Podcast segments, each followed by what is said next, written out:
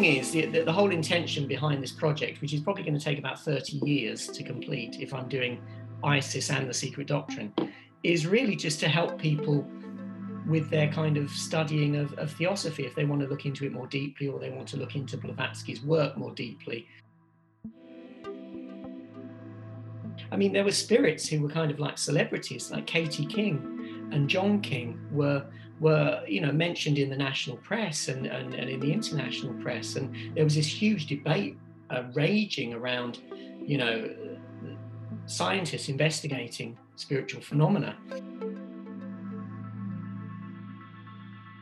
Yeah, I mean, she she particularly talked about um, ancient Egypt be, being a center of knowledge, um, and you know Pythagoras and um, Jesus and Moses kind of learning a lot of things from from uh, ancient Egypt, and um, also the idea of, of humanity being incredibly old and not necessarily following the path that, that we've been led to believe that it it follows. So she talks about ancient races. She talks about Atlantis. She talks about, you know, the Lemurians before the Atlanteans, and then other kind of versions of humanity. But um, for, for theosophists, um, the Atlanteans were, were bigger than we were. And, the, and before them, there, there were the, the, the Lemurians who were bigger than, than the Atlanteans. And it was only in the, in the Lemurian period that um, humanity separated out into, into male and female. Um, so the, the, the, Lemurians began um, as, as giants, but they didn't um, reproduce in the way that we do now. So, um, yeah, theosophy does kind of follow the arc of, of humanity getting smaller and also becoming more materialistic. Um, and the, the original um, human race was, was kind of uh, non corporeal, really, kind of gaseous. So really, the, the idea of, of the root races is um, a kind of era of humanity, and, and the root races go back to the, the, the first and second root races who were kind of not really um, that physically formed, they were more ethereal and, and, and, non-corporeal.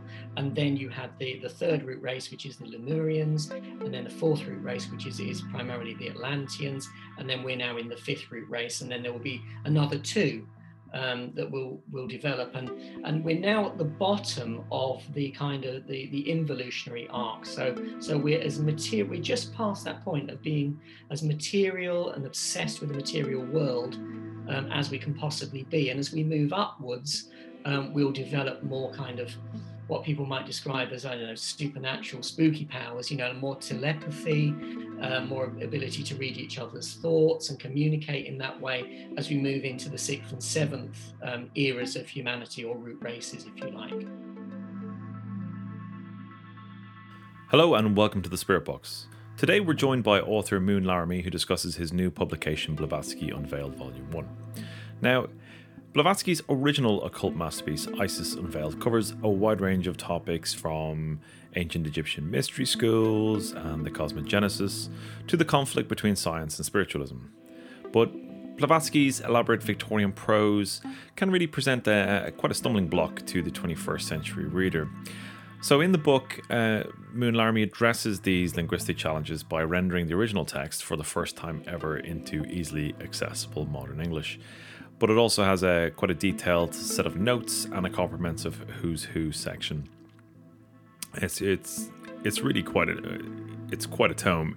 I mean, it's a, it's a serious psychedelic ride through the world of seances, skeptical scientists, multiple Earths, Atlantis, Lemuria, giants, and and a vastly different view of human history. So, if you're not familiar with Blavatsky, we have you covered, and Moon gives an overview of her background and life story. So, don't get put off that you have to do some background reading for this to make sense. In the plus section, we get into perpetual lamps and Alkahest, the universal solvent. If that sounds tempting, head on over to the podcast Patreon for the extended show and the monthly bonus content. Now, before we get into the show, I want to talk to you about a project I've been working on with creative technologist David Tidman called the, the Sigil Engine. So it was part of an art project really exploring technomancy. asking the question as to whether magic was possible via digital means. Um, the way to find out, we decided, was to build something that would enable us to build a sigil uh, via a digital format and see what happens um, and then release that to the public. Now, if you don't know what a sigil is, check out Grant Morrison's legendary talk on the subject. I'll leave the link in the show notes. For those of you more familiar with sigil magic, we based the process on the Kama model blended with the standard phrase model. We used a circle instead of a square as it creatively worked better and as a nod to the Goetia. One of the things that sets it apart from similar tools, apart from it being better, um, is we specifically went for a beautiful aesthetic. The reason being the beauty and quality of the look and feel of how the sigil animates when it's being created. We thought it would add to the process. We thought it would kind of give a bit of mystique and mystery, which I thought was uh, would be a, an, an essential part of it feeling magical. It's still a prototype and there are lots of additions to be made, but on launch it will generate a sigil uh, based on one's intention, which is then downloadable as a PNG uh, and a stencil file. In due course, we plan to add CAD files to the download pack so people can 3D print their sigils or bring them to an artist or a sculptor or a jeweler who, who uses 3D software and they can do whatever they want with the um, with the sigil. How you decide to charge them, well, I'll, I'll leave that to you. Um, so the patrons of the show will be the first testers, but I will share it via Twitter and Reddit once it's good to go. Um, speaking of which, uh, a big thank you to here patrons Ariel, Marco, Steph, and Robert. Your support means a lot, and I'm very grateful. Okay, so without further ado, let's hand over to Moon Laramie. On with the show.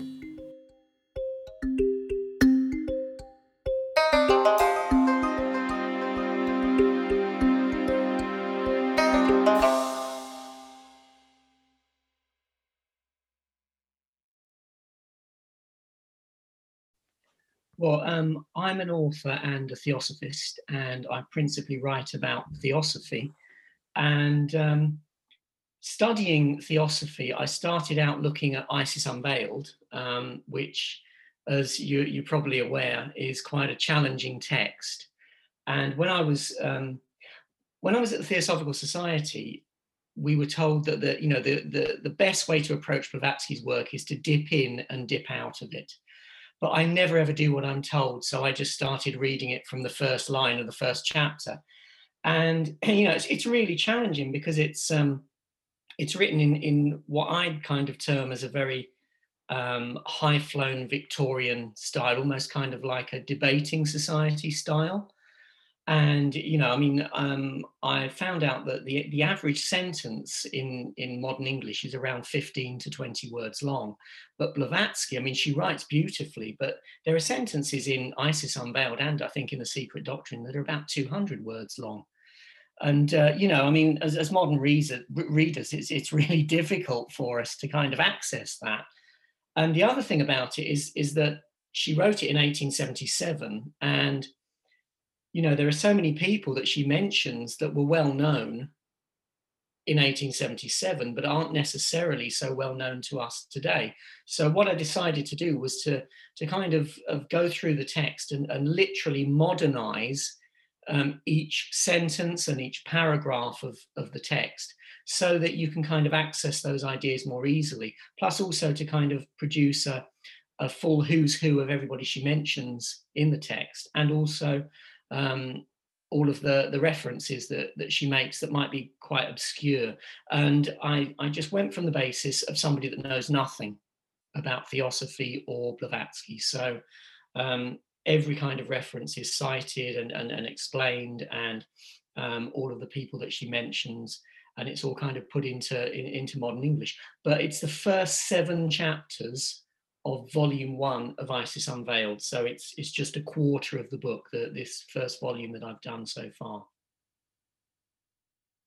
Now I can I can imagine that um, as with most things in, in in the kind of uh you know esoteric world that you, you get real traditionalists and you get real um purists so I, I I'd imagine that there were a few eyebrows raised uh, at this undertaking. I mean, what was the uh, what's the reaction been like?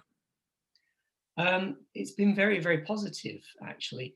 I haven't so far met anyone um, who's a theosophist that said that they are that, that they don't approve of the idea because I think everyone is is kind of struggling um, to access Blavatsky's work. So um, I've had a very very positive um, and very supportive you know kind of feedback from people. I mean I'm sure there are people out there um, who are, are, raising some eyebrows. But you know, I mean, the the thing is, the, the, the whole intention behind this project, which is probably going to take about thirty years to complete, if I'm doing ISIS and the Secret Doctrine, is really just to help people with their kind of studying of, of theosophy, if they want to look into it more deeply, or they want to look into Blavatsky's work more deeply.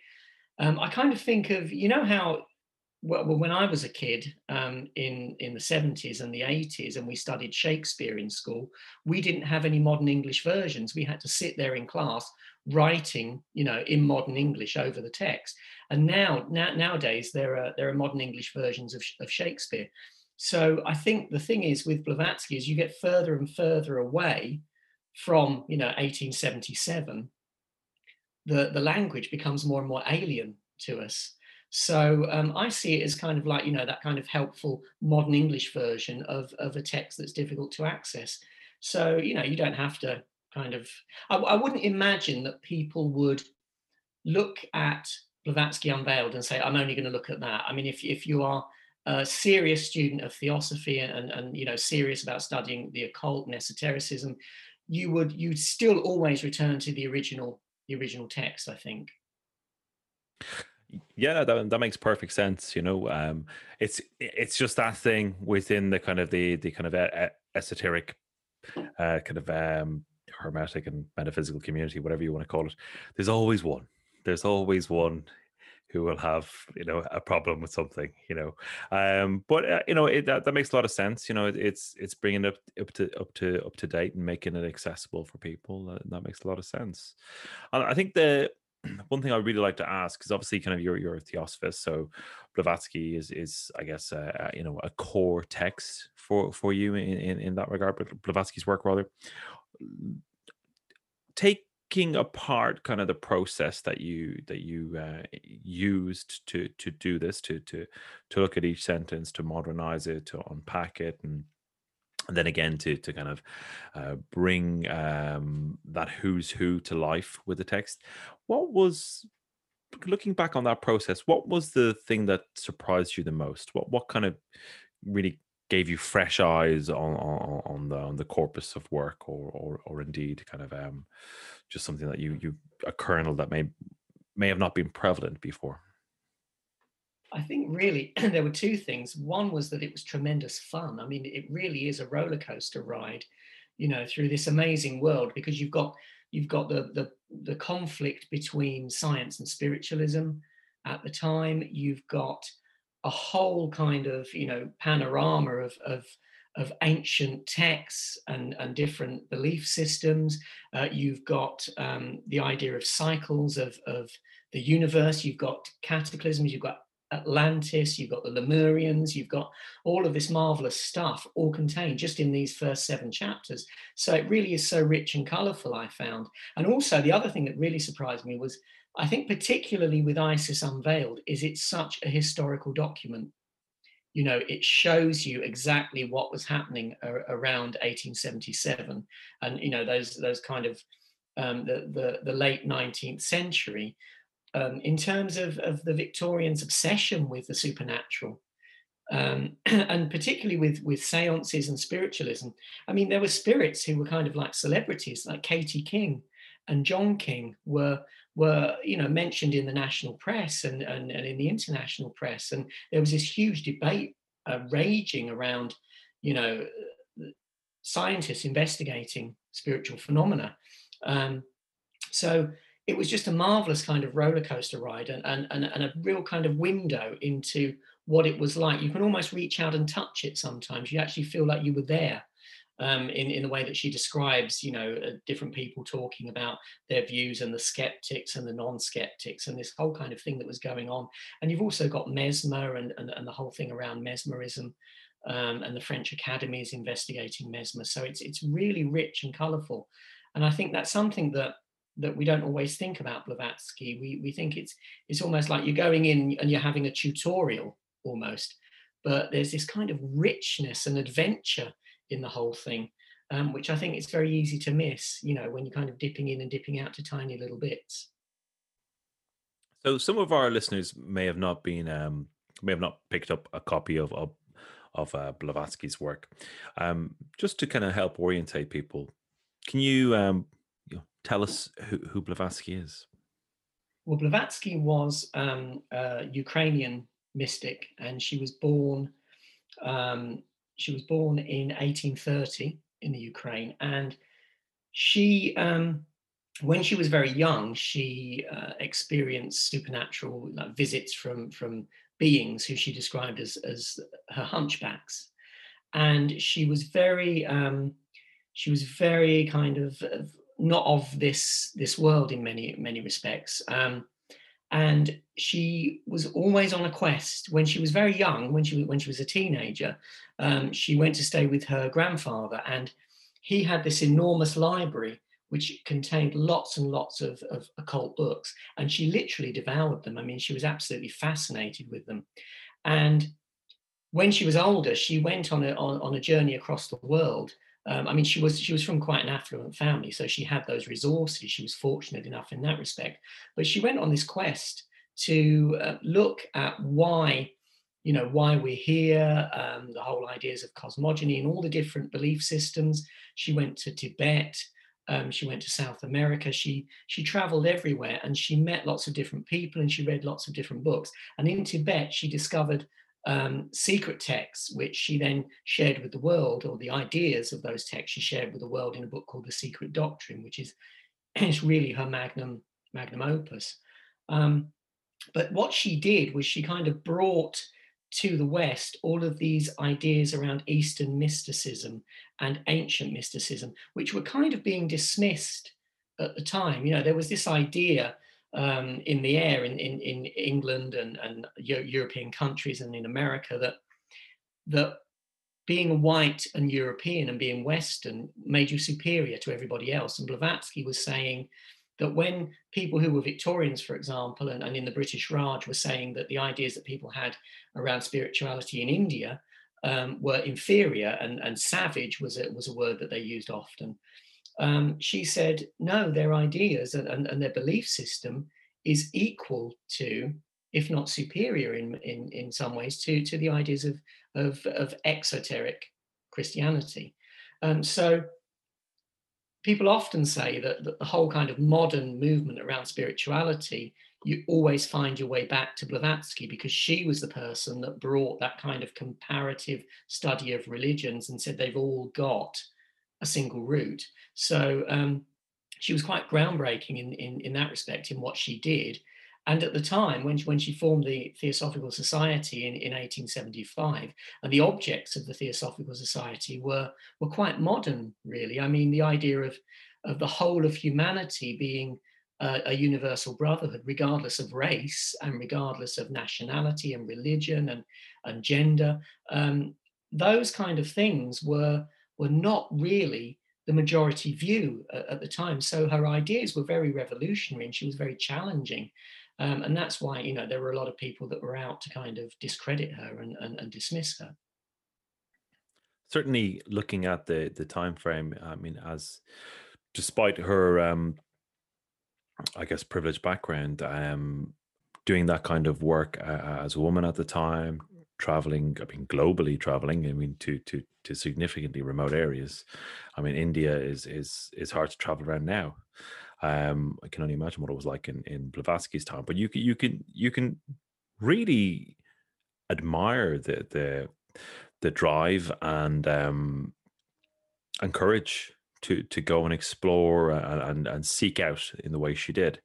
Um, and and I think that's something I'd I'd, I'd really like to to unpack that that the knowledge of looking back through time and and, and pulling together these this this great narrative back into the past. You know, um, you, you touched on something when you, when when you were just uh, t- talking about the book in terms of things like uh, the cataclysms, ancient history, and that, that that's a, a, topic that I just adore. um, and I really can't get enough of. Um, so could you talk to that a bit? That kind of that knowledge that she brought back from her travels in in, in India and uh, Tibet around the ancient world.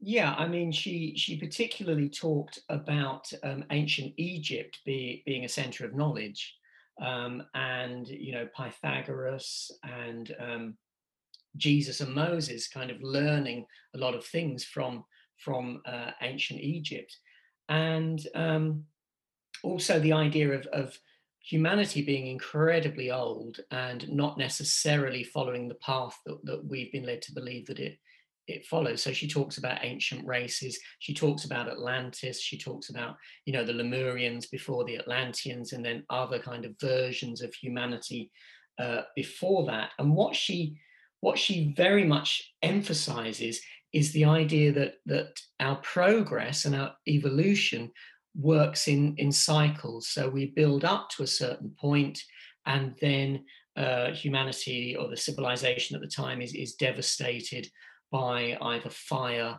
or or water. Um, so obviously the Atlanteans were were uh, destroyed by water, their civilization. That that was the cataclysm, and and then looking at, at the current situation for us, um, you know, our cataclysm when it eventually comes to kind of rebalance and reset for the next cycle will be fire. Um, and there are certain parallels, obviously, today with global warming and with the situation with nuclear weapons and that kind of thing that that makes one wonder. You know, is is is that kind of an, an indicator of of where we might be headed for for for that next um, end of the cycle? But um, what I find really really fascinating was is, is that she pulls all of these ideas together you know she will look at symbolism in in different religions and she'll pull it all together to say that you know for example talking about um, the the the existence of of giants in in the past she'll talk about um, uh, Hinduism and she'll talk about Christianity and and there's the stories in those different religions that look up that look at, at the existence of uh, of giants and and how they all kind of come back to those early races and they describe them but they describe them in different ways you know she talks about um, in the vedas um, you know the first humans being giants and that um, brahman the one of the first humans marries a giant called uh, Dantini. Um, and then she compares that with with the Norse myths and the giants, the ice, the frost giants in the Norse myths. So she pulls all of these strands together in all of these ancient um, mythologies and, and, and, traditions. They all seem to have similar things um, in their kind of, of uh, depiction of, of the evolution of humanity. It's really interesting that you, you, you pick on on the the the giant stuff. Um, because I was gonna I was gonna kind of ask you about really you know how does theosophy and kind of the work you're doing how does that align with say some of the work that uh, Graham Hancock's done with things like the Younger Dryas, where you know we we there he builds a very solid argument for kind of there was a a celestial impact and and there and an absolute kind of unbelievable cataclysm um, that was flood based uh, and and pulls together kind of the the geographical evidence for that. Um, but then you went on to mention giants. So you've you've picked on two of like my favorite subjects to explore, which um, I, am not sure you're familiar with um, the kind of the work of Andrew Collins and uh, uh, Dr. Gregory Little, and they've pulled together a book called uh, Deniz Denisvian I, can, I just can't pronounce it. I've just I've, every time I try, I always make a balls of trying to pronounce this word. Denisovian um, uh, origins, and it's basically related to a, a, a, cave in, in Russia where they found kind of some some um, molar teeth uh, for um, a, a, a humanoid, uh, a hominid, which is is immense. It's it's, it's a very large hominid, um, or human really. It's very close to a modern human. Um, and trace that DNA uh, out through kind of Europe and into the Americas. Um, but they reckon the stature of of these particular uh, human beings were kind of regularly kind of seven foot plus. So there there there are kind of there are reasonable archaeological arcs now to support both the idea of a deluge and the idea of human beings of immense stature or a branch of the human family really um, of immense stature. And i was wondering is is, is that something that um, theosophy is is is platting into the the work of blavatsky or are they seeing those kind of those correlations in in say some of the modern research that's happening at the moment? Well um, theosophy uh, looks in particular in, in terms of human evolution at um, the the human race kind of descending from the celestial and coming more and more into the material and becoming you know at the moment we're at the bottom of of the what we call the involutionary cycle. So we are very very materialistic and the atlanteans were very materialistic. So we've kind of inherited um, a little bit of that um, in terms of our materialism and obsession with glamour and all of those things nowadays but um, for, for theosophists, um, the Atlanteans were, were bigger than we were. And, the, and before them, there, there were the, the, the Lemurians who were bigger than, than the Atlanteans. And it was only in the, in the Lemurian period that um, humanity separated out into, into male and female. Um, so the, the, the Lemurians began um, as, as giants, but they didn't um, reproduce in the way that we do now. So um, yeah, theosophy does kind of follow that arc of, of humanity getting smaller and also becoming more materialistic. Um, and the the original um, human race were, was kind of uh, non-corporeal, really kind of gaseous to to begin with. So that's all kind of linked in with the with the idea of um, chains and rounds, which is is a is an absolute nightmare of a, of a complicated subject as well, because you've got the kind of the, the planet Earth becoming more solidified. Um, and you've got the different versions of the planet Earth, the ethereal, the astral, you know, all of those kind of things. And that that's all linked in with that cycle of evolution. So it's an immense and and it's a bit like spaghetti junction, trying to kind of un, unpick bits of it and untangle bits of it is is quite a quite a job, um, really. But you know, I mean that that is a big part of of the theosophical uh, picture of, of humanity's evolution is that you know before um, before our kind of, of, era of humanity, human beings were much bigger. I mean, I recently read um, Colin Wilson's book on on Atlantis, and um, he was talking about you know much like you was talking about the evidence, the the the archaeological evidence, for example, of, of human beings being around a lot earlier than than we've been led to believe.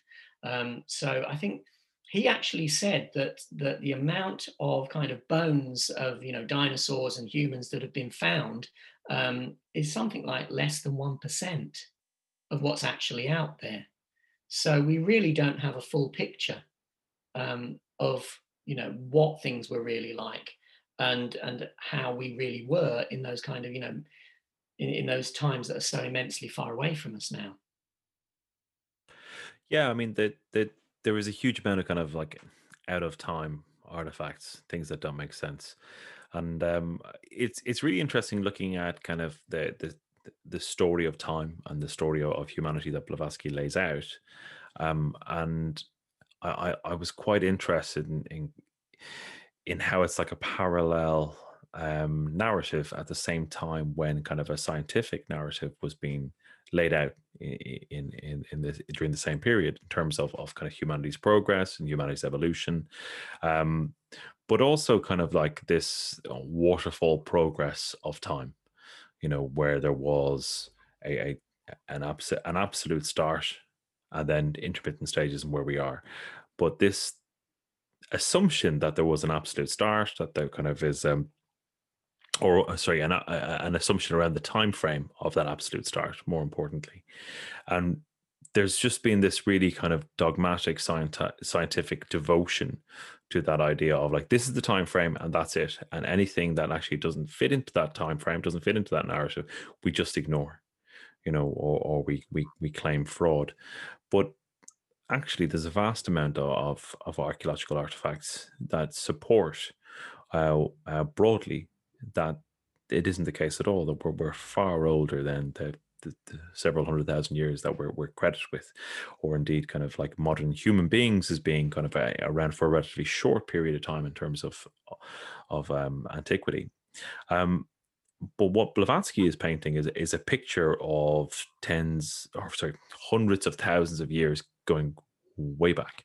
Um, and back to the root races, and we're, talking about various different root races. Um, actually, could that would, might be useful for people as well. Can you can you talk to the idea of of root races and the kind of the different ages and how that, that fits together? Yeah, I mean the the the root races really is, um, I suppose, in a way, race is a bit of an unfortunate term for it because what it's it's kind of describing is an era of of humanity.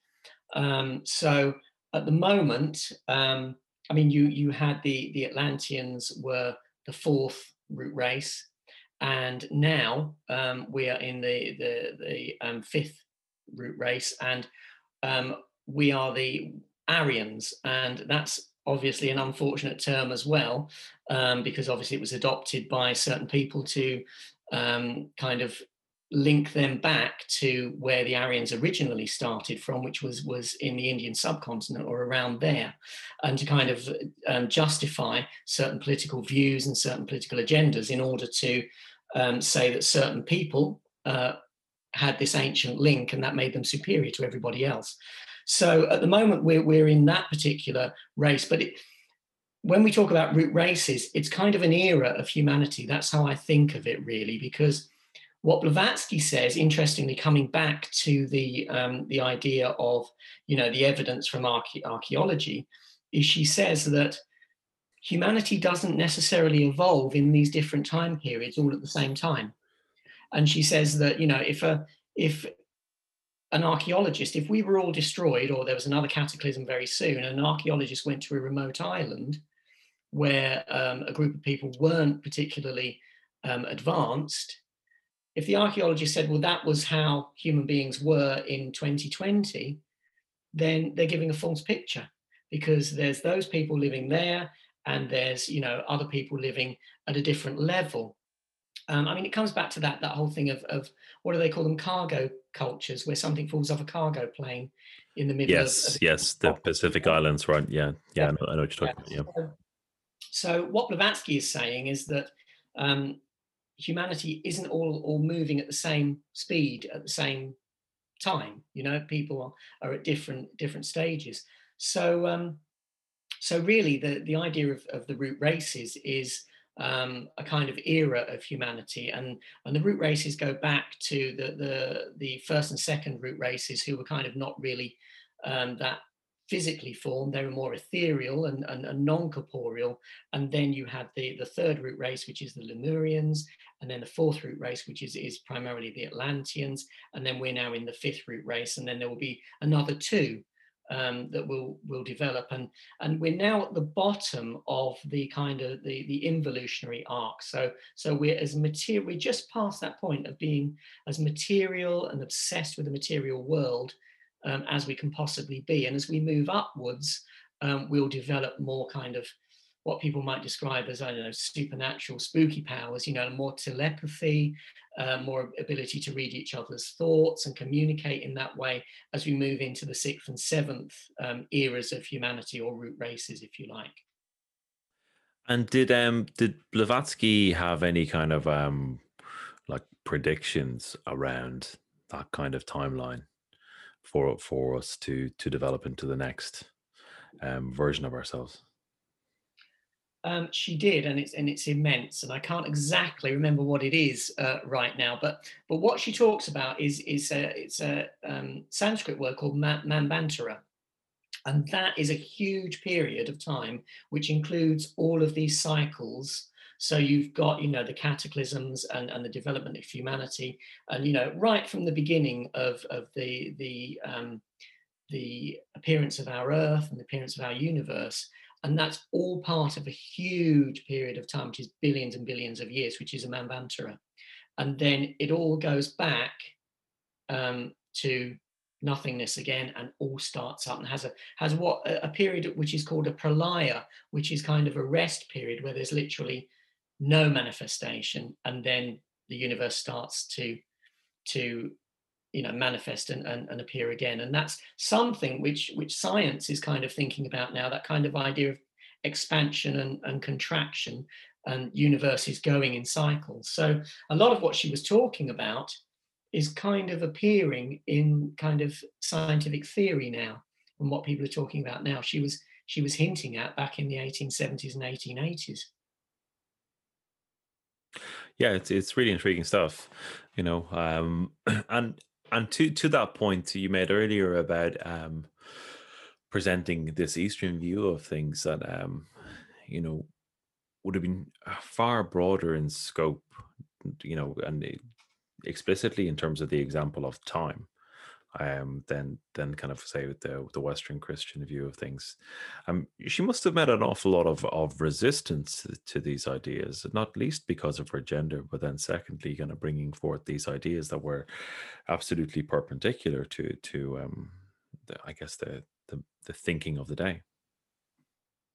Yeah, I mean, she um, she had a lot of enemies, um, particularly um, you know, when, when she went, moved to uh, Adyar in India and, and, and set up the, the headquarters of the Theosophical Society, um, the British Raj hated her because not only did she kind of say to um, to people in India that you know they should be ignoring the Christian missionaries and you know sort of in, in embracing their own religious traditions, um, and she also says that you know the the the Vedas and that outdate the Bible. You know, the Bible, if anything, borrows from the Vedas in many ways, you know, with its kind of its, its mythologies and ideas.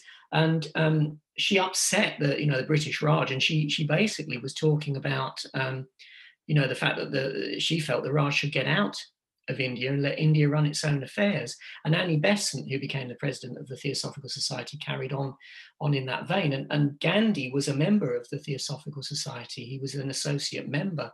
Um, when he met Blavatsky, he was so impressed with her ideas about, you know, the importance of of accepting Eastern ideas as well as Western ideas on on on religion and mythology, and also her ideas about universal brotherhood and her kind of ideas around everybody being a brotherhood slash sisterhood, you know, in terms of, of race and, and, and religion, those everyone is still equal and everyone is still um, part of a, of a collective humanity. And these just weren't ideas that, that were that acceptable um, at the time. And I remember um, reading somewhere that when she when she was in London, she started a magazine which was um, called Lucifer, meaning obviously light bringer, and the Church of England banned it. It wasn't allowed to be sold in public um, because it was obviously a non-Christian magazine, and also it was called Lucifer. So they they got in quite a uh, you know a, a, knot about it, and you know they banned it from from sailing in in kiosks. So she had to sell it privately and, and kind of circulate it privately. Uh, I just I love it. I'm just I mean you that's very punk you know, um, she clearly was doing her own thing, and, and that was it. Um, I'm, I'm, I'm an admirer of that. Um, in the um, in the chapter index of the book, um, there there's uh, a, a, huge amount of really interesting subject matter. Um, I mean, it's it's an incredible array of, of subjects, really. Um, and one of the things I wanted to ask you about is that in chapter five, um, there's reference to uh, Solomon and Sheba. Um, so in in kind of the the history of this podcast it, kind of comes from exploring kind of jinn lore um, and obviously there's a big uh, jinn um, uh, big piece of jinn lore around the, the Queen of Sheba or Belquis. Um, so I wanted to kind of ask you, well, what what's the what does Blavatsky talk about in terms of Solomon and Sheba?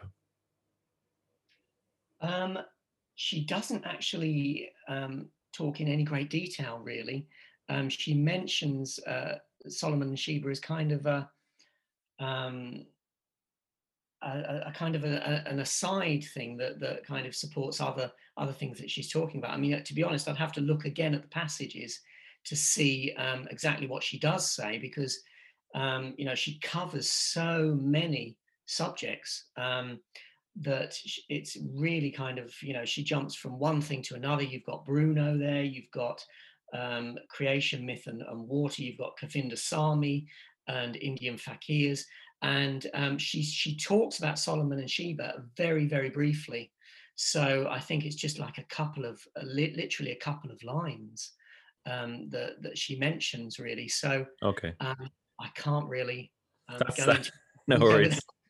Without, without, looking at, at, the exact passages, really, um, I can call them up now.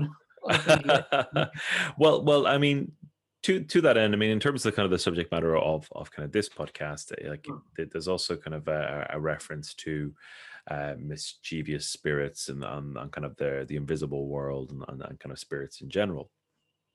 So, what was her view of of that whole spectrum?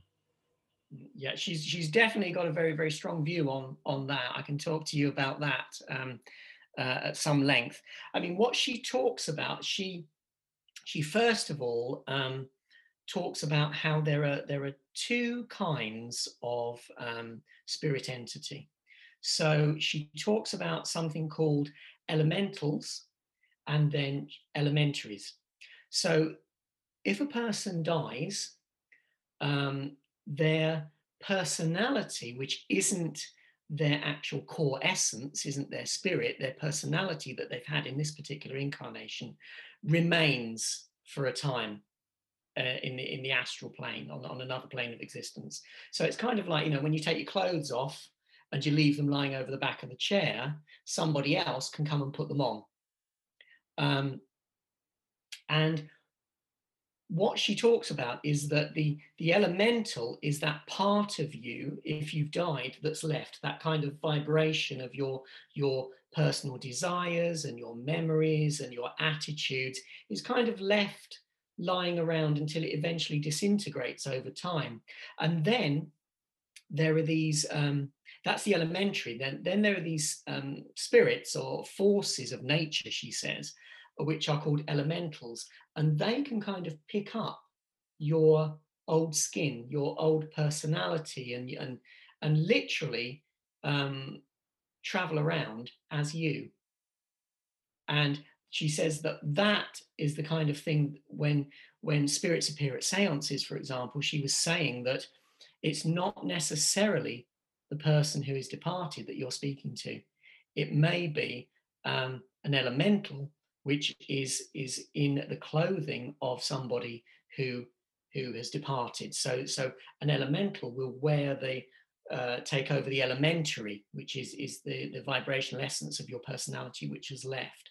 And she says elementals can be very very mischievous and very um, trickster like, but when you speak to them, they will tell you all sorts of things. You know that that the deceased person knows because they're wearing the personality and that they've got the memories of that person. They've they've picked them up.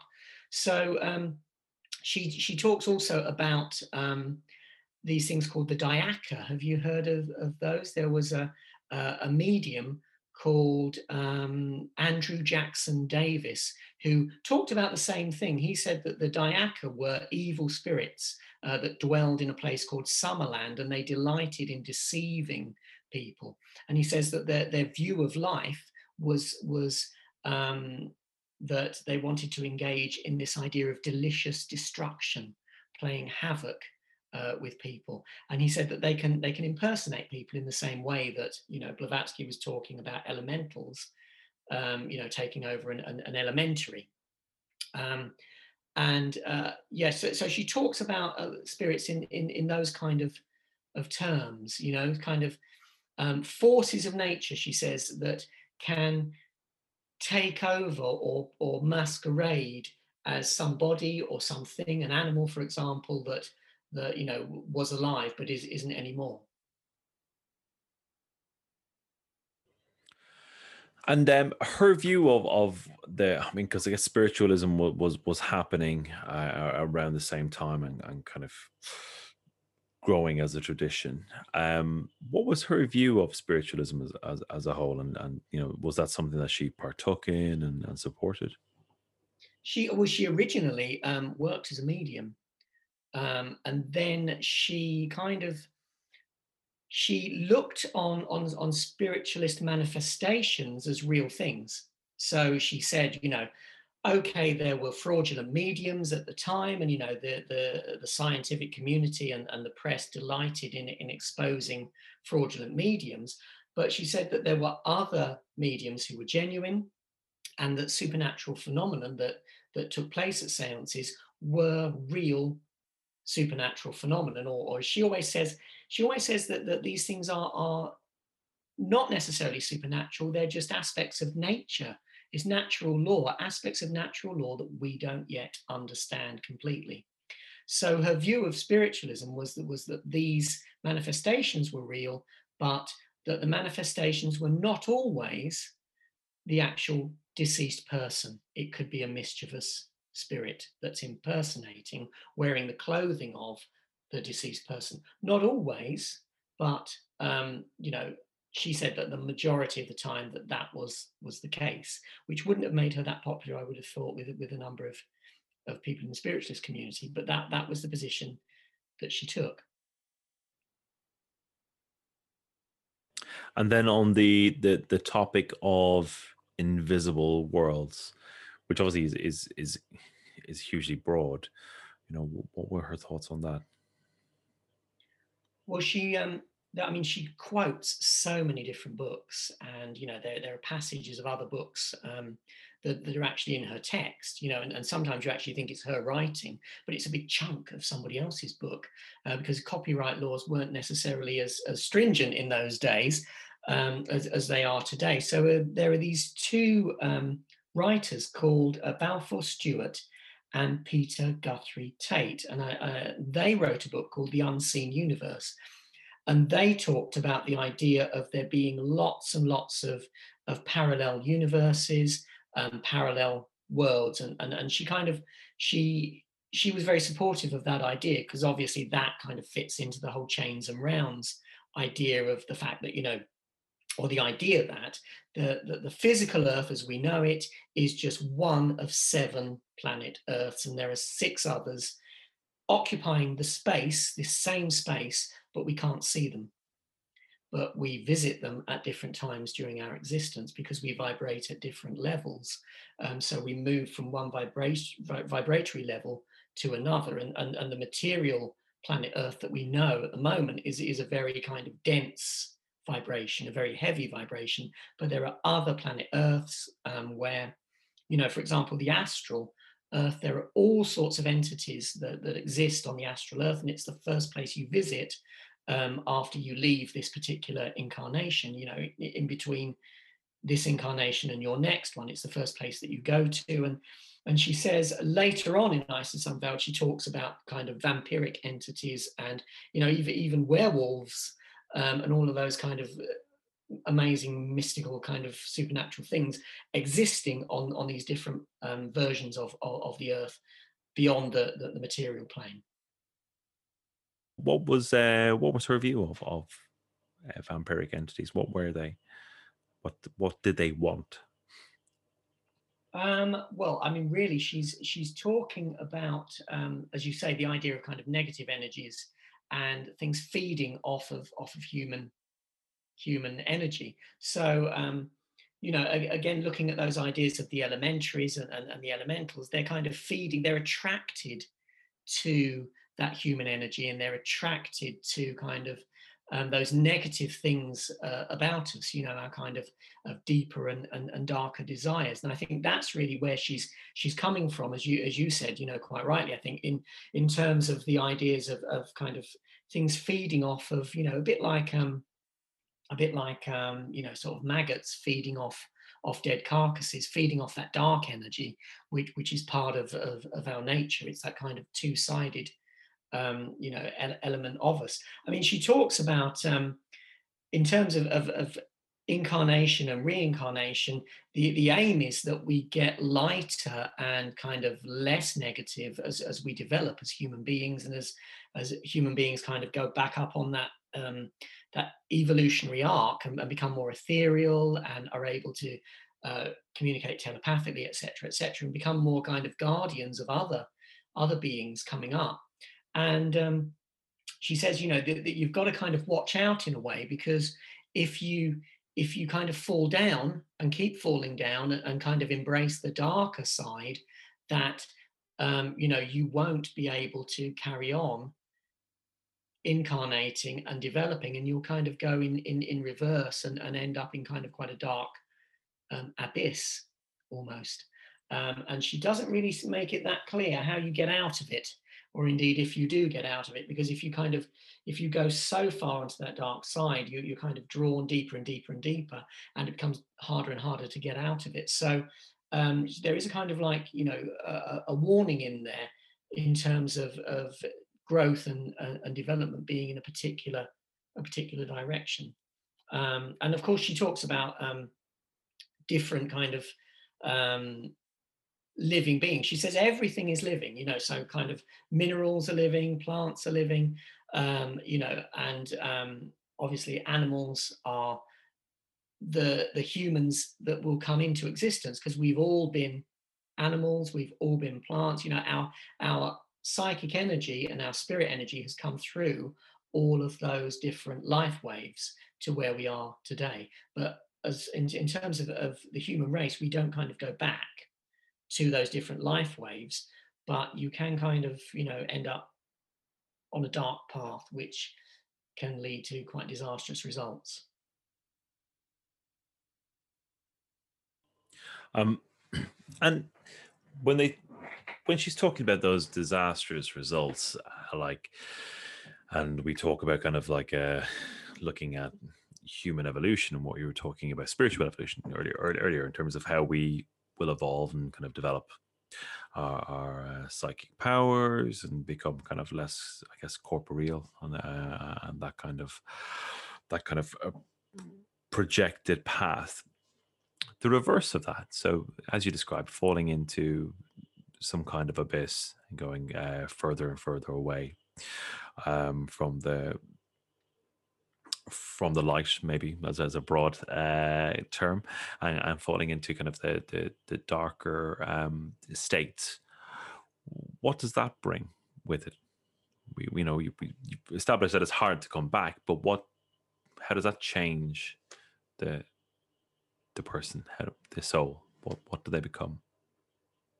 I think um, you you basically become more and more kind of addicted to to darkness. So you kind of become more of a force of darkness than than, than a person. Um, I mean, personally, I think that um, my own view as a theosophist is that everybody can kind of turn it around and and, uh, and move back. But um, I think what Blavatsky is talking about is this idea that you kind of lose your humanity completely because you kind of disconnected disconnected yourself from it so you're no longer able to kind of um, develop with the rest of, of, of, humanity and you become something something else which is much kind of more um, uh, feral you know feral and sort of um, more kind of dark energy um, which is not really where you'd necessarily want to end up.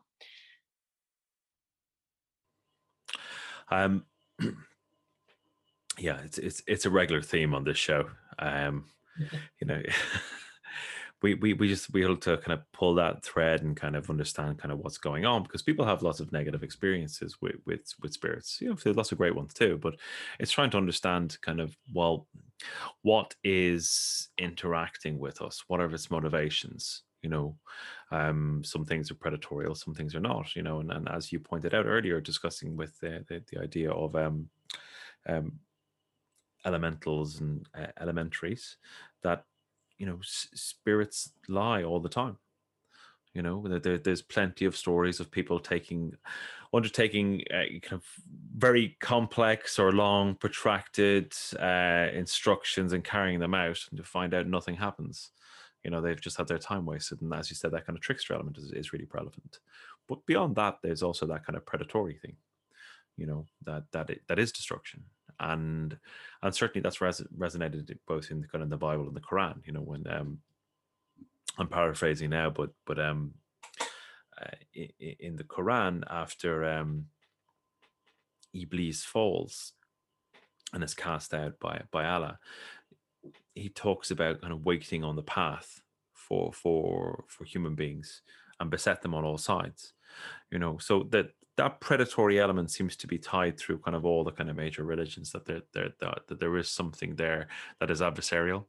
Um, but it's interesting to hear from the theosophist perspective that that is us. That's us if we've made terrible decisions or and and not looked at turning them around.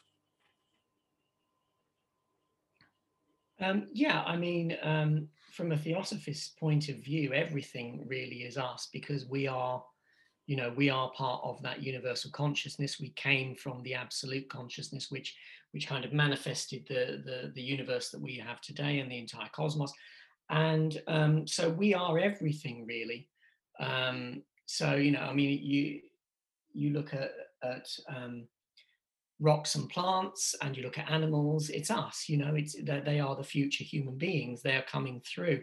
Atoms we started out as atoms um, and then we grew and grew and grew and, and came through in these different life waves. So everything that that exists is is part of of the absolute and, and the, the divine spiritual energy, and, and we are part of that. So yeah, and from a theosophist point of view, we are it. You know, we we are everything, and everything is embodied in us. So that's really the the broader thing that Blavatsky is talking about in terms of brotherhood. It doesn't just include humanity. I mean, humanity for theosophists are, are kind of the custodians of of the earth and of all the creatures and you know all of the the whole planet. And and you know are we failing in our job at the moment of you know being custodians for for the planet? Um, so these are all kind of you know questions that are quite um, important from a theosophical point of view. Thank you. Um, one other bit you you you talk to in chapter two is is the idea of will and the divine idea. Now within Thelema, like um, will is, is, a huge concept. You know, like and do what thou wilt should be the whole of the law and, and whatnot. How does um how does theosophy look at the concept of will? What did um what did Blavatsky think of it? Um, well, Blavatsky was talking about the idea of thought forms and the idea of thoughts having a kind of vibrational energy because everything that exists has a vibrational energy and has a power to it and has a life to it.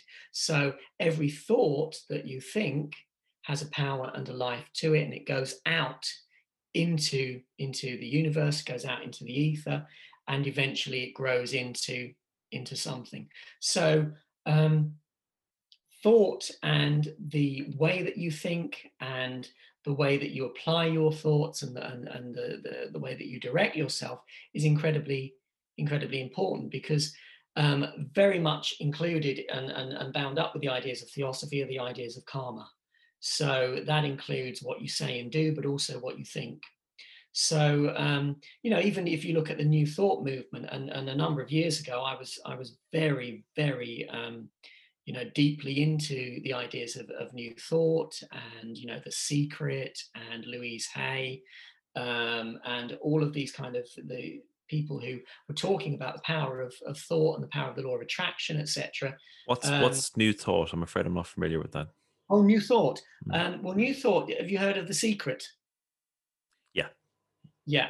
yeah. New thought is basically um, what Rhonda Byrne was talking about in The Secret that, you know, your thoughts have a vibrational energy and um, you know you, every, everything is based around the law of attraction. So if you say and think good things and you act in a good way then it will bounce back to you. Things good things will happen and you can basically uh, say affirmations and make things happen by repeating those affirmations and focusing those thoughts. And she wasn't the first person who came up with that. That was actually um, something which appeared shortly after blavatsky with people like florence scovel shinn um, who were talking in the 1920s and 1930s about the power of the mind and the power of, uh, of thought. Um, and there was a guy um, whose name I forget, um, but he wrote a book called The Master Key System. And the Master Key System, I think, was a book from the 1930s. And basically, Rhonda Byrne has taken it and made it into the secret. You know, I mean, she hasn't plagiarized it, but she's taken the ideas of it. I mean, so new thought, although you know it's got the word new in it, isn't very new because it's over 100 years old. You know, and Blavatsky was talking about it in Isis Unveiled. You know, and, and she was, and also Balfour Stewart and Peter Guthrie Tait were talking in their book The Unseen Universe about the power of, of the mind and, and thought waves traveling out and having a vibrational frequency. So again, you know, you can trace a lot of these things back much earlier. You can trace them back to Blavatsky and you can trace them back to the people that Blavatsky was reading and that Blavatsky was referencing.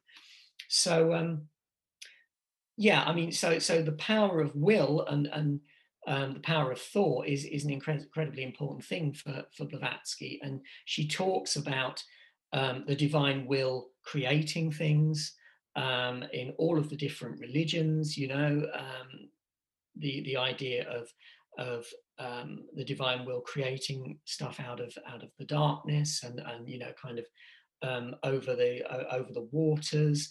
And she also um, talks about the idea that because we are sparks of the divine, we have that ability within us but at the moment we use it without really thinking about it you know because we just our thoughts are running away all the time and we don't kind of you know stop and think what their consequences is what their consequences are um,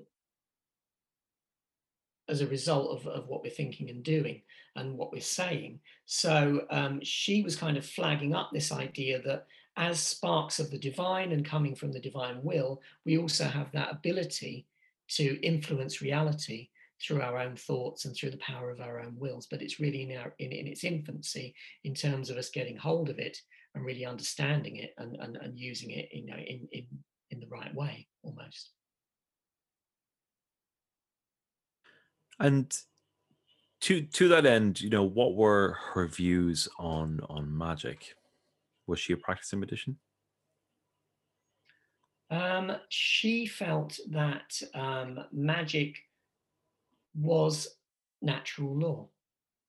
So um, she could, I mean, she used um, natural law to manifest things. There's there's the famous story about the teacup. Um, you know, when when she went on a on a journey with some friends in India, and um, someone extra came along, and um, there wasn't there, there wasn't enough stuff for them, you know, to join in the picnic. And they said, oh, you know, we're short of a teacup and a saucer, and and she said, Well, you know, if you dig over there near that tree, you'll find a teacup and a saucer.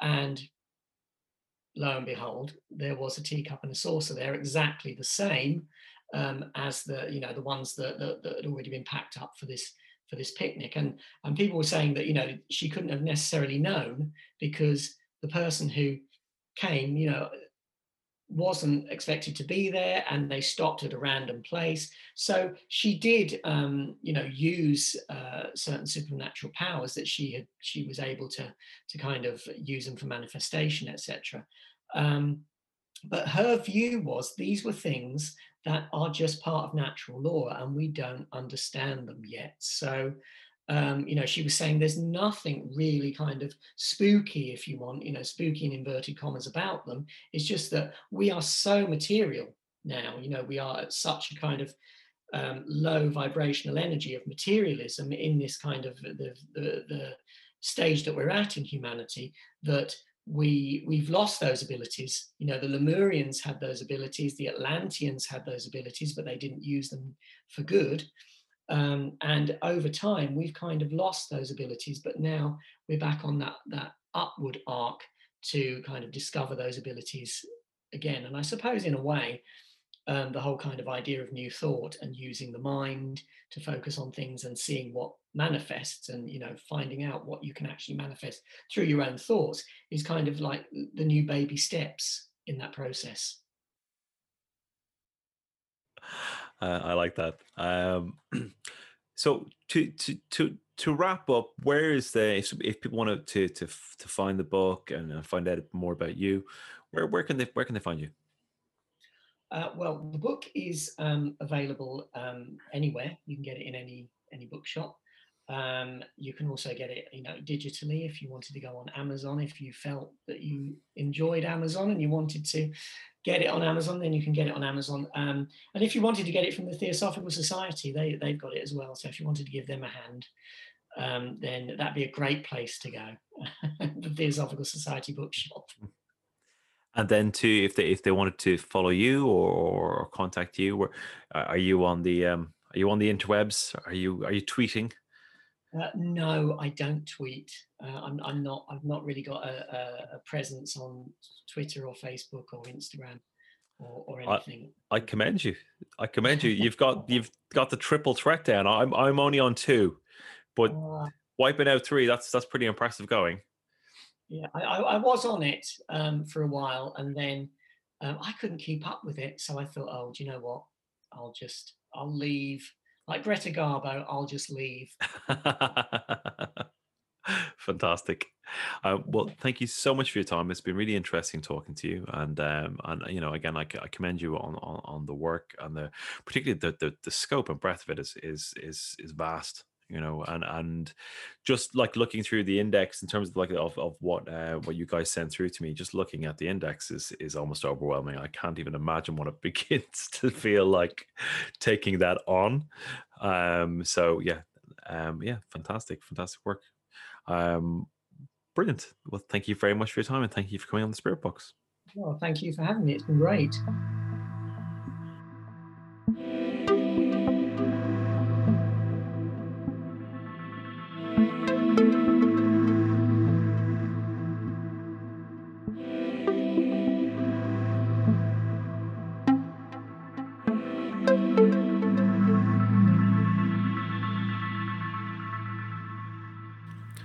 Lovely stuff. Thank you, Moon Laramie. I really enjoyed that. If you want to pick up a copy of the book, uh, you can do so in the links in the show notes. There's a link to the Theosophical Society and to Treadwell's London, both of whom stock the book. And, uh, you know, give the little shops your love. You know, Uncle Jeff doesn't need any more pocket money. He's okay. Amazon will survive. Our little bookstores need all the love, so let's give them some uh, some support that's it from me. Uh, again, I hope you enjoyed the show and uh, stay tuned. Talk soon. Bye.